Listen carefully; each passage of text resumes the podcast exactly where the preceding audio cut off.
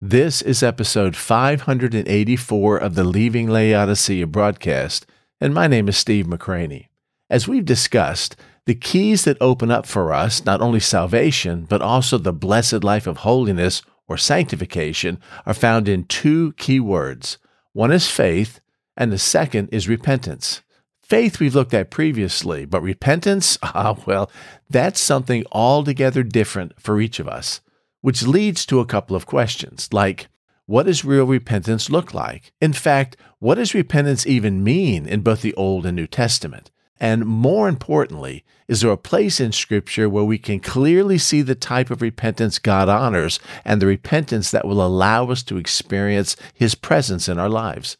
Well, the answer to the most important question is yes, and the place in Scripture we turn to is Psalm 51. So join us today as we unpack this psalm and look at 10 aspects of true repentance found in the anguished prayer of David, the type of repentance that is sure to get God's attention as we strive to apply these truths into our life and learn how to leave Laodicea behind.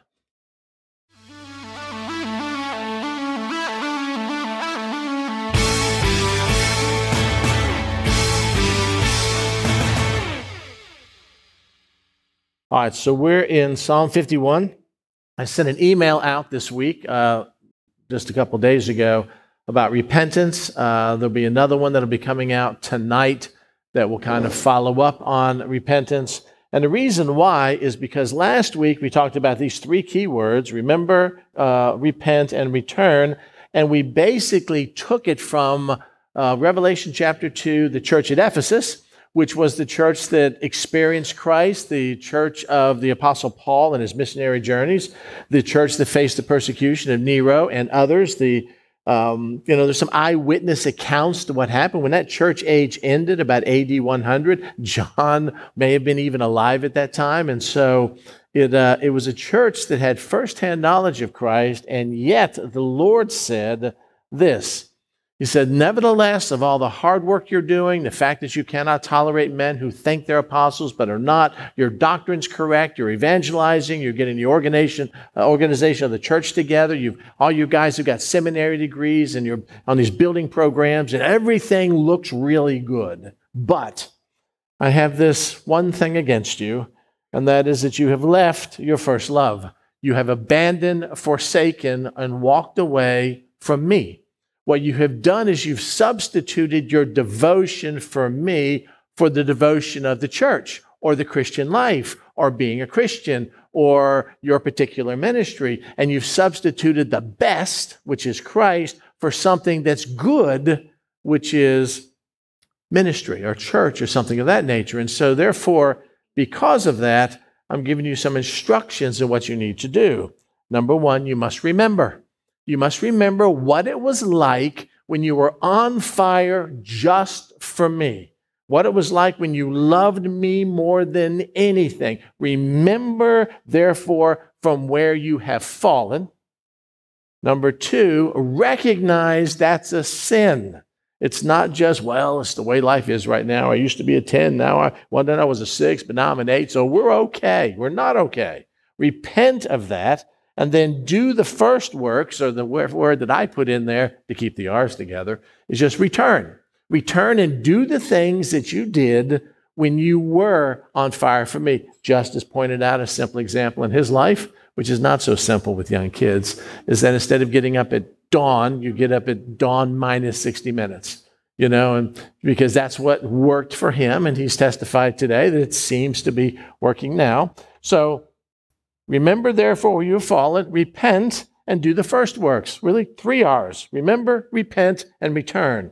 But then we read, and it says, or else. Oh, wow, there's a, there's a threat, or God would call it a promise associated with this. If you don't do this, I will come to you quickly, quickly, and remove your lampstand from its place. That's back from Revelation chapter 1, unless you, uh oh, Number two, again, repent. So in this passage, we have remember once, we have repent twice, which is the operative word here, and return once. And so the key is what does repentance really mean? I know what I was taught repentance means. Uh, I was taught that repentance means um, you know, having a change of mind or, or changing direction and, you know, asking God to forgive you for the consequences of what you've done or, or your sins. And it was like a, it was like a verbal mental thing that we, we repent and then we go on and do exactly the same stuff we've been doing. And then we get caught or convicted then we repent. And, and so when you look at the scripture, you're wondering, is, is that really what repentance means, biblical repentance, or is it something else? And so, Today, what I'm going to do is I'm going to take Psalm 51 and we're just going to look at 10. And I'm going to go through these quickly. You actually have a handout so that when I go through them quickly, you don't have to necessarily write them down. The verses are there. You can, uh, you can look them up yourself when you get home.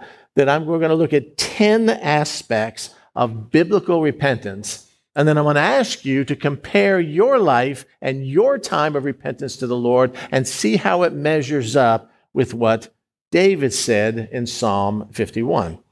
First, to set the scene, you know David. David, of course, comes to the scene with um, he's anointed king and he's a young man. Then all of a sudden he sees Goliath, and you know the story. He's shocked that these soldiers are, are quaking, and he comes to Goliath, runs to Goliath with nothing more than a sling, which is something he felt comfortable with because Goliath had the audacity to defy and defame the name of his God, and that wasn't going to stand. And then all of a sudden there's the conflict between David and Saul, and so he goes into hiding, and even when Saul's trying to take his life, David still responds with. Um, with integrity. He had an opportunity to kill Saul and didn't.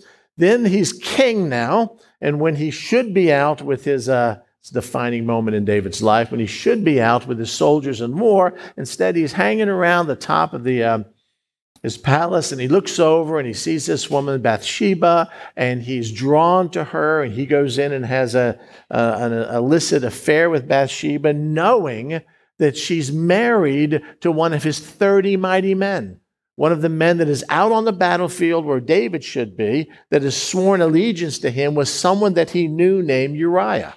And so, since Bathsheba all of a sudden is pregnant now, and David realizes there's a consequence to his sin, I can't get caught at this. What I'll do is I'll bring Uriah in, I'll have Uriah go spend time with his wife, and then when the baby's born or she finds out she's pregnant, everybody will think it's Uriah's kid and not mine.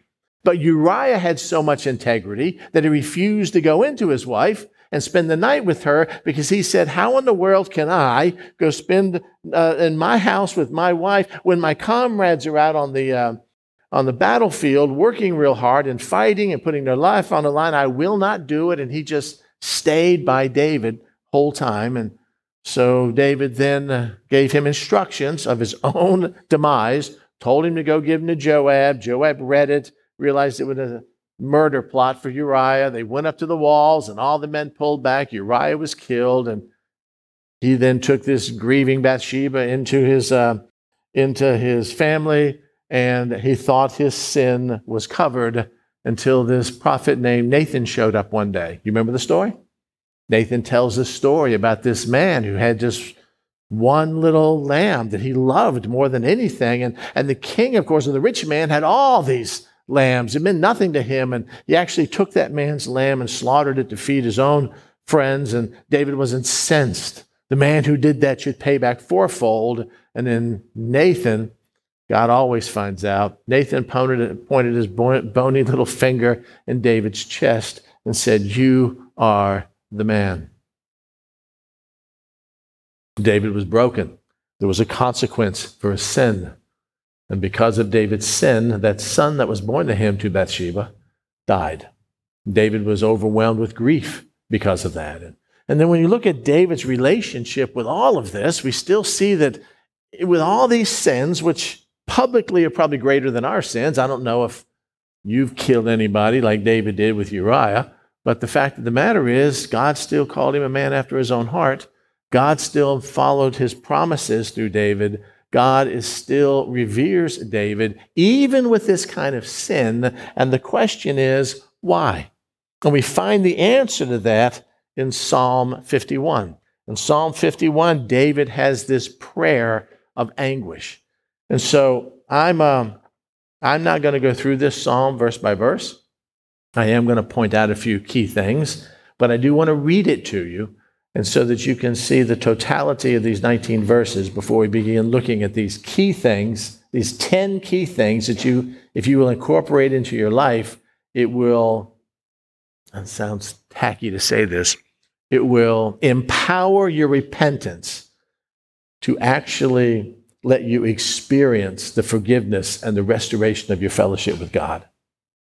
Let me just read this. You can follow along in your Bibles so that you'll understand the context.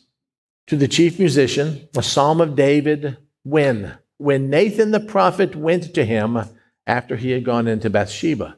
So we know exactly when David wrote this psalm. Have mercy upon me, O God, according to your loving kindness, according to the multitude of your tender mercies. Blot out my transgressions. Wash me thoroughly from my iniquity and cleanse me from my sin. For I acknowledge my transgression, and my sin is always before me. Against you, you only have I sinned and done this evil in your sight, that you may be found just when you speak and blameless when you judge. Behold, I was brought forth in iniquity, and, my, and in sin my mother conceived me. Behold, you desire truth in the inward parts, and in the hidden parts you will make me to know wisdom. Purge me with hyssop, and I shall be clean. Wash me, and I shall be whiter than snow. Make me hear joy and gladness, that the bones you have broken may rejoice. Hide your face from my sins and blot out all my iniquities. And then the verse we all know Create in me a clean heart, O God, and renew a steadfast spirit within me. Do not cast me away from your presence, and do not take your Holy Spirit from me. My prayer to restore to me the joy of your salvation and uphold me by your generous spirit. Then I will teach transgressors your way, and sinners shall be converted to you. Deliver me from the guilt of bloodshed, O God, the God of my salvation, and my tongue shall sing aloud of your righteousness. O Lord, open my lips, and my mouth shall show forth your praise. For you do not desire sacrifice, or else I would give it. You do not delight in burnt offerings. The sacrifices of God are a broken spirit, a broken and contrite heart. These, O God, you will not despise. Do good in your good pleasure to Zion, build the walls of Jerusalem. Then you shall be pleased with the sacrifices of righteousness, with burnt offerings and the whole burnt offering. Then they shall offer bulls on your altar. We're familiar with this. So we're going to look at 10 aspects of this to uh, help us develop a mindset or be spiritually prepared to have an intimate, close relationship with God, to have our spirits renewed by Him. Because, quite honestly, if you've been a Christian for long, nothing in life is more important than that. Nothing. So let's look at these. Number one, what can we learn about true repentance from this? It was nobody's fault but David. He owned up to his sin and he made no excuses. It wasn't my brother's fault, my family's fault. It wasn't the way I was raised. It wasn't Bathsheba's fault. It wasn't Uriah's fault. It wasn't your fault, God. It was my fault. Psalm 51, verse 3. For I acknowledge my transgressions. I, my, and my sin is always before me. In this sentence, you've got four indications that David took it personal. For I acknowledge. That word is yada in the Greek. In the, I mean, in the um, Hebrew. In Greek, the word would be gnosko. In other words, I have experienced, I know experientially my transgressions. They're on me, they're before me. I've done this. I, I acknowledge that I did this. And my sin, I think this is amazing. You know, he didn't talk about the multiple sins. Well, there was Bathsheba, and then I lied to my friends and family, and then I lost my testimony with Joab, and then I killed Uriah. It wasn't sins. David noticed in this situation he was taking responsibility for singular sin, which was doing a contrary to what God wanted him to do. And it was nobody's excuse but him. In our narcissistic society, one of the things we do is that when we're caught in an infraction or something happens our way or we're accused of something that we're guilty of, it's always somebody else's fault. We always pitch it to somebody else and try to divert the issue, not David. I acknowledge my transgressions, and my sin is always before me. It's always present. I think about it all the time. Number one, you have to own your own sin. When you repent and you say, God, I'm so sorry for, for the fact that I lost my temper and cussed out my neighbor. But the fact is, you know, it's her, it's his fault or her fault because they shouldn't have parked their car there. I had a really bad day at work. And if I got a raise like I wanted to, I wouldn't be like this. Or I had some you know, ex-wife or ex-husband who, who made me like this, or I've always heard this, is just inside of me and I can't stop it and it just comes out and that's the way it is. In other words, I'm not responsible for my sin, someone else is. And if you have that mindset, you'll never experience the joy of true repentance and forgiveness because you've never confessed exactly what the issue is. It's you and him and a severed relationship because of something not he did or other people did, because of something that we did. That's one. Number two, what David did is he understood, since the sin was singular, he understood exactly who he sinned against. He may have sinned against his brother or sister or, or Uriah, but ultimately he sinned against God against God's holiness. We see this in Psalm 51, verse 4, the first part of that. Against you, and you only have I sinned and done this evil in your sight. Verse prior to that, David talks about, I acknowledge my sin and I'm guilty. And now my sin is against you and only you. Not just Uriah, not just Bathsheba, not just my child who just died, but against you I have sinned. Therefore, I am bringing my repentance to you. And when you stop justifying your sins and stop realizing it's someone else's fault, and then you realize that your sin is against God Himself, and you're sitting there asking Him for forgiveness, it literally changes everything. You're no longer hiding behind self justification well, you know what? Everybody else is doing it, and I did it too. So, hey, I'm just as bad as everybody else, and everybody's just as bad as me. That's just the way it is. It doesn't work that way with God. Against you and you only have I sinned, and I'll recognize it for what it is. I have done evil, evil in the sight of a holy God who gave his Son to die for my sins. Repentance does not take place. You'll feel better but repentance does not take place until you acknowledge your sin and realize who you sinned against. Which brings us to number three.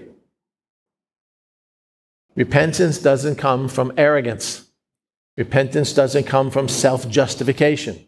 Repentance comes from humility. It comes from a broken spirit and a broken and contrite heart. Is repentance emotional? It doesn't have to be, but it usually is because you have hurt someone immensely. And the person that you've hurt is the one that loves you the most. And when you have this humble spirit, not justifying it and saying, well, you know, it's their fault and not my fault, but you have this broken spirit and a contrite or crushed heart, when you come to someone begging for their forgiveness and the restoration of the relationship, especially if that person is God, everything changes. God answers that kind of prayer. The sacrifices of God are not rams and bulls and you getting up earlier in the morning to read your Bible or praying or tithing 15% or all those things that aren't bad. That's not what God does to have uh, to atone for your sins. The sacrifices of God, he says in verse 17, are a broken spirit and a broken and contrite or crushed heart. Crushed heart. God, I, I just, I, I, I'm, I'm, I'm ashamed. I'm shocked. I'm overwhelmed. I, I, my sin is always before me. I can't believe I've done this. I can't believe I've crushed my wife this way, or my children, or, or my friends, and my neighbors, or you, that I've committed these things. And God, it, it's just, it's breaking my heart. It's overwhelming me, overwhelming me with sorrow. God, please, please take this away from me. By the way, does this sound like um, how you repent of your sins when you get together with God? Or do you say things like, hey, you know what? Um, I, I, shouldn't have said that today. I'm really sorry. Will you forgive me? Okay, well, let's now move on to my request since I've already asked for forgiveness. Or are you anguishing over what you've done? Do you love Him so much that the thought of you offending or crushing Him uh, just, just breaks your heart? There's no pride there anymore. There's no self sufficiency. There's no more, I'm right and he's wrong, or, or it's their fault. There's just, I have done this. And I beg your forgiveness. Sacrifices of God are a broken spirit and a broken and crushed heart. And of these, these sacrifices, broken spirit, broken, crushed heart, God will not despise. Man, that's a tough word. You know, could have said that God will freely accept. Instead, it's almost like, no, the sacrifices that we bring to Him, He despises because of our attitude, but He won't despise this one if we come to Him with the right heart. You notice the difference here? Could have said it differently, but He chose to use these words. This is what we find in Psalm 51 when we're dealing with David. It's a whole lot more than what my brother and I used to say all the time when we got caught with something. Hey, my bad, sorry. Only we used to say it, sorry. And supposedly that resolved everything. Supposedly, oh, okay, everything's fine now because you said, my bad. You know, that's a real broken and contrite thing. And then throughout this casual sorry, and that's it. And then you go out and do the very same thing later on that day or tomorrow, the next day, irrespective of the pain and suffering and broken bodies are in your wake. Number three, true repentance comes from a broken spirit. Looking at this psalm, and I suggest you study it on your own, it brings us to number four. Fourth element repentance comes when we see forgiveness and renewal or re- restoration from the one we have offended. Think that through. If I did something terrible to Karen and she was crushed because of my actions, and I came to her and I asked for her forgiveness, she either will forgive me or she won't forgive me. I can't control that. She either, maybe she says she forgives me, but really doesn't. And I can't necessarily have that relationship restored by the words that I say because her free will and her ability to receive my forgiveness is on play on the other side. But when I come to God, who I have primarily offended, and I ask for forgiveness, and I do it in a way that He doesn't despise by exalting my rights and justification first rather than broken and humble coming and begging for His forgiveness, then He will forgive me and do the greatest thing ever is restore that relationship. You know, there's no longer that sin standing between me and God. It's now gone, and He and I can have fellowship like we used to. The most famous passage in Psalm 51, at least for me. And I, I want you to notice as we look at this that there's an implied you here. David is not saying, I will do this for you. I will create in me a clean heart, and I'll renew my spirit to be steadfast and loyal to you. I can't. I've recognized by having a broken spirit and a crushed heart that I'm incapable of giving you what you need. The only thing good in me is your spirit, and so I'm begging you, God, you create in me a clean, pure, righteous heart, you, O God, and you, you, not me. This is the depth of the humility. You renew. In other words, again, to use this metric I promised I wouldn't use anymore. In other words, I, I was a six. I know what it's like to be a 10. So bring me back to at least where I used to be. Renew something that I used to have. Doesn't say create in me a clean heart and create in me a steadfast spirit. It says, give me that clean heart and then renew again this steadfast spirit within me. This spirit that gives me the ability and the desire to persevere in righteousness and not offend you anymore. This is one of the reasons why David, in the midst of his sin, after his confession, that uh, God still had him pay consequences for those sins. But the fact is that God still called him a man after his own heart, and David is still revered highly because of his depth of his repentance. God, I don't want to be this way anymore. I don't want to make excuses for my behavior like I've always been that way. It's just the way it's going to. No! Lord, renew in me a, a faithful spirit and not sin anymore, not fall away like I did. And, and Lord, I can't do it with my heart. Take my heart away, and you create in me something I've never had before a pure, innocent, righteous heart that seeks after you. This is the kind of repentance that gets God's attention. Which brings us to number five. What else did David do? He recognized that repentance is not just verbal or mental, or even emotional, repentance demands a commitment to change. If I have a heart and a spirit that's going the way it's going, and it, because of it, I committed some horrible sin out there against God and others, and I've asked God to recreate my heart into something new and to renew a steadfast spirit in me, then it means that I will no longer be doing the things that I once did with my sinful heart that needed repenting, but instead, as a new, fresh, innocent, empowered believer, that I would do the things that I should have been doing. I will remember, I'll repent, and then I will return to what brought me my deepest intimacy with you in the first place. Exactly what David says in verse 13 after my forgiveness, after God has heard my cry and heard my prayer and changed my life, after I'm on a great relationship with Him, then my whole life changes. Then I will teach transgressors your way. Wait, wait, wait a second. Aren't you a transgressor, David?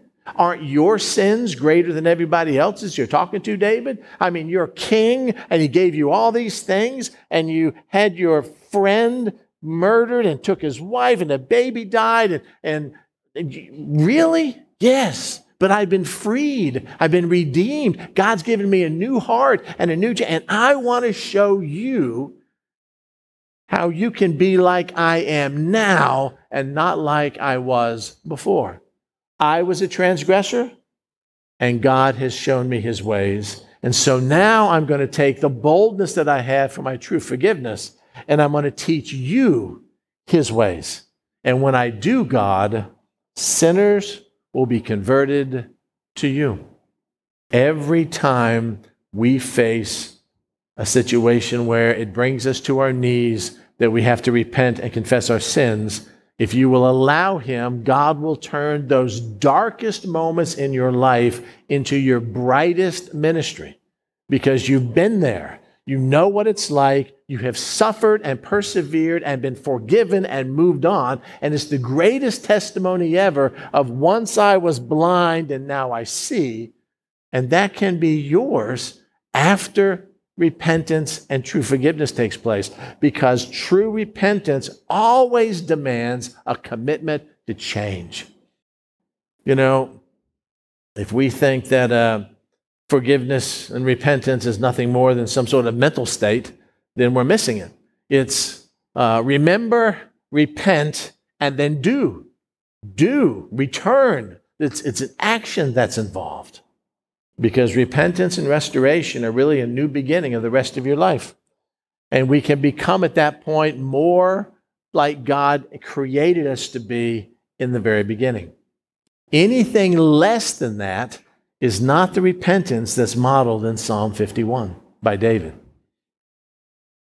Number six, on what basis are we forgiven? Well, it's certainly not on your merits and your rights. It's actually on God's mercy and loving kindness. And his mercy and loving kindness are greater than even your worst sin. I used to think that um, my sins were so bad that God would forgive everybody else but never forgive me, which is just pride, if you think about it. So, since He's never going to forgive me forgive me, then I'm not even going to try. I mean, it's nothing but pride. That in itself is a sin because what it's doing is defaming the character of God. God can't change me. I've been this way my whole life. So that God's not sovereign. No, it's, it's just me, my arrogance. What is the basis of our forgiveness? It's His mercy and His long suffering and His loving kindness. Look what it says in verse 1 Have mercy upon me, O God, according to what? My righteousness? My election, my merit, the money that I make, the sins that I don't commit, how cool I think I am. No, it's according to your loving kindness. That you loved me that much that you would show mercy upon me, even someone who feels their sin is this bad. According to the multitudes of your tender mercies. And God, according to who you are, not according to who I am. Would you please blot out my transgressions? We're not going to get into it today, but that imagery of blotting out, covering it so that you can't even see it, it's like drenching it with the blood of Christ. It's the wonderful picture of salvation and restoration. Number six, repentance means trusting in God's mercy and loving kindness, no matter how bad your sin is. So don't sit here and not pray to him because, well, he'll never forgive me my sins because it's really so bad. No, that's you. You not forgiving yourself for what God has already forgiven you of. Which brings us to number seven and the rest of these. So, what happens when we're forgiven? What can we learn from Psalm 51 and this Psalm of David how he responded to God after he prayed for repentance and after he knew God forgave him. Number seven is he didn't wallow around in guilt and shame anymore. You know, I've asked the Lord to forgive me and I've repented of my sins, but I haven't forgiven myself. And oh, what a wretched man that I am. And I'm just running around with a sad look on my face because I'm telling everybody that Jesus will forgive all your sins. Come to him, but he can't forgive mine, or even if he can forgive mine, I haven't forgiven me of mine, which means my standard of righteousness is higher than Christ. So I'm right and he's wrong. Really? That's a sin in and of itself. It's ultimate pride. Look what he said here. God, now that you have forgiven me, now that I have a right relationship with you, here's what I want. I want you to restore, bring back to me the joy that I once had in you. Bring back to me the joy of your salvation. I think that's amazing. Well, what joy are we talking about here? Is that the joy of us having salvation God provided? Or are we experiencing the joy that God had in the salvation He's provided for us? Either one, it's a powerful, amazing thing. And so, since I'm forgiven, God, I'm not going to wallow around in guilt and shame and self flagellation anymore. Restore unto me the joy of your salvation. You do that, God, and you will uphold me. You'll sustain me. You'll help me be steadfast by your generous Holy Spirit who lives in me. Give me more of you. Give me more of the Holy Spirit. God, I want to tell the world about what a wonderful God you are because of what I have experienced in my own life. Again, does this sound like the type of experiences that you've had when you've been convicted of sin and you've asked the Lord to forgive you? Or are they kind of stoic and mental and just we pray and then we just hold on to the sovereignty of God. And I know in my mind I'm forgiven, but I don't really feel it in the rest of me. And so therefore I walk around with this burden on my shoulder and it doesn't have to be that way. Number eight, three more. What else happens, David, once you're forgiven? Once God has granted that to you? Well, it's really simple. Then once I'm forgiven, my whole life is changed and my life needs to impact others who also need forgiveness. I have experienced something from God. And that experiencing something from Him has literally changed my present and changed my future. And so, therefore, if that's true, what I want to do is I want to tell other people about this wonderful grace that comes from you. I mean, if you go home and you ask the Lord to forgive you, and he does forgive you, and he washes the slate clean, and he blots out your transgression, and he chooses to remember them no more, and he casts your iniquities as far from him as the east is from the west, not north and south where you have poles, but infinitely east and west. You don't think when you get together with your family and friends and other believers that you would have a compulsion to tell them, I've been forgiven. I struggled with this for years, and finally I, have forgiven him. God has taken it away from me. And I want to tell you and the world that you don't have to live, even as a believer, like I've lived for so long, but you can embrace the newness that comes from Him. Verse 14 and 15 God, would you deliver me from the guilt of bloodshed? Oh God, you, the God of my salvation. God, and when you do, Deliver me from murder. That's a pretty serious sin. Then my tongue shall sing aloud of your righteousness. O Lord, would you open my lips? And when you do, my mouth shall show forth your praise. The people who praise him the most are the people that have experienced his forgiveness. You know, those that have been forgiven little love little, and those who have been forgiven much should love much. And one of the reasons why, whether we have been forgiven little or forgiven much, that we have a tendency of loving little is because we've never experienced what that forgiveness really entails. And David lays it all out for us in Psalm 51. Number nine, two more. Now that I'm forgiven, what else can I learn, God? From this prayer of David. I don't want to sin anymore. And the only way I cannot sin anymore is if I can understand God's truth and God's wisdom, and they became more important to me than just my carnal actions or what feels good or the rights that I think I have to tell people what I think. We should desire His truth and wisdom in all things.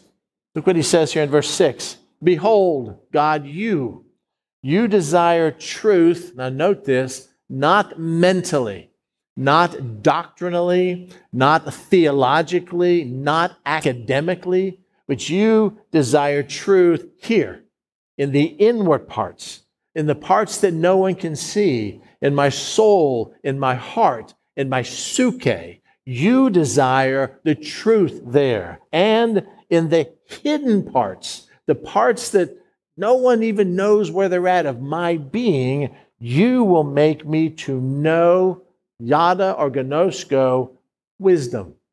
I will become a receptacle of your truth and your wisdom. So, therefore, every time I'm confronted with the same problems that led me astray before, someone maligns me, someone slaps me on the one, one cheek, rather than laying them out like my flesh wants to, I understand the truth. I have your wisdom, and now I'm able to turn the other cheek, to forgive those people who offend me. To, uh, how many times should we do that? Like seven times? No, like seven times, seven times, 70 times. So, what does that mean? Well, let me give you another psalm that will make this a little clearer for you. If it says, Your word I have hidden, where? In my inward being. I have taken your word that is full of your truth and your wisdom, and I've incorporated into my life and I've hidden it in my heart. And because it's in my heart and it's closer to me than my flesh, then whenever I'm confronted with something that I have to make a choice, that I fall back on that which is hidden in me, your truth and your wisdom in my heart, so that I won't sin, not against them, but ultimately against you. That's what he means by that passage. You desire truth in the inward parts. You've hidden in deep inside of you the very wisdom of God. He will make that known to you, the psalm says, if you ask him and beg him for that. Which brings us to the last one. There are more, but we limited it to 10 today. The last one. Lord, what else can I learn about repentance from uh, this obvious psalm of repentance that's given to us to show us exactly the kind of repentance that you accept? When that happens, you should experience the joy of full restoration. And there's that word experience again. Baptists or people that have been in church for a whole long time, they're not used to experiencing anything. And then if you decide you don't want to you know, come to a Baptist church, you want to experience more, so you go to Assembly of God or Church of God or something of that nature, and there's a lot of gymnastics and more pumped up music and people, you know, trying to feel something kinetically. We're not even talking about that. We're talking about this deep seated peace or joy or love or grace that just overwhelms you when you realize what God has done for your life. And it's an experience with Him that changes everything. It's not a mental understanding, it's an experience. I, I experience his sovereignty. I experience the peace because of his sovereignty that passes all understanding. I experienced being separated from him, and I experienced being restored to him. And the joy of being restored is something I have to tell you and everyone about. I went so much of my life just limping along with a mental understanding and not experiencing the joy it talks about. But then when I repented his way, humbled myself, broken, God, you're king, whatever you want to do is fine. Then when I experienced that restoration like I've never had before, it just changed everything that I am. It's an experience. Here's what he says in verse 8 God I need you to restore my relationship and help me have that experience. You, God, will you make me hear joy and gladness? Because the bones that you have broken, the conviction, the being contrite, the the pain that I have suffered because of my sin and my separation from you, that I actually, I actually have been satisfied as a spiritual five, knowing what it's like to be a 10, but I've been satisfied to be something less than that for a decade because I didn't care enough about it, that experience to to want to embrace you, or I was just comfortable living in the bones that you've crushed, this chastisement, this pulling away of your presence, knowing you're only doing that because you want me to restore that relationship. So, Lord, will you now, after my forgiveness, make me hear joy and gladness that these very bones that you have broken, bringing me to this point, may rejoice rejoice. And then, Lord, I want to tell other people about this amazing forgiveness that comes from true repentance. If you repent His way, you are guaranteed forgiveness. You're also guaranteed sanctification in 1 John 1 9. But if you shortcut it, yes, you know, God has forgiven my sins. I understand that theologically. Okay, I agree too but you'll never experience the joy of that. You'll never experience what it means to have a full, resolved relationship with Him, and you'll end up being bitter and cantankerous, and you're like one of those people that don't finish their Christian life well. And you can by just embracing the joy of repenting His way. So, question I have for you. How long has it been, or if ever, Have you repented of your sins this way? Doesn't matter whether they're big sins or little sins. Doesn't matter whether you're still suffering the consequences of those sins. That you come to Him and you've asked Him for forgiveness and you've asked Him for, for help and you've recognized that you've sinned against Him and you're broken by it and you've asked Him to restore your relationship and you, you, you bring nothing to the table. I don't have any rights. I, I, I don't, God, I'm not even going to tell you my side of the story because it doesn't matter. You're king and you're sovereign. Lord, help me. Help me experience you. How long has it been since you've done that? And then I want you to ask yourself if there's anything in your life you need to repent of now. And if you're like everybody else I know, the answer is probably yes. Every one of us has something in here, or if you're more like me, categories of things that you need to repent of. More than just a doctrinal repentance. God, forgive me of this, this, this, this, and this. I know you have because your word says you have, and okay. And then we walk away forgiven, but feeling like we did nothing and still saddled with the guilt and the severed relationship. Or we repent on his terms and we get the same judicial repentance, but what comes with it is a reunification of us and a spirit that lives in us that we have grieved. And if it's true that um, it's been a while since you repented David's way, and if it's true that there are things that you need to repent in your own life, then I would uh, suggest that you do that today. We're not going to do it in here.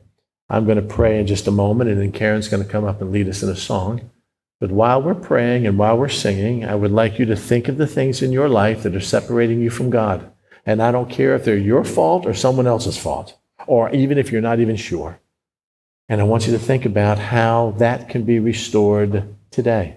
And all you have to do is humble yourself with a broken and contrite heart and come to Him and acknowledge your sin not their fault that made you do this, but your sin.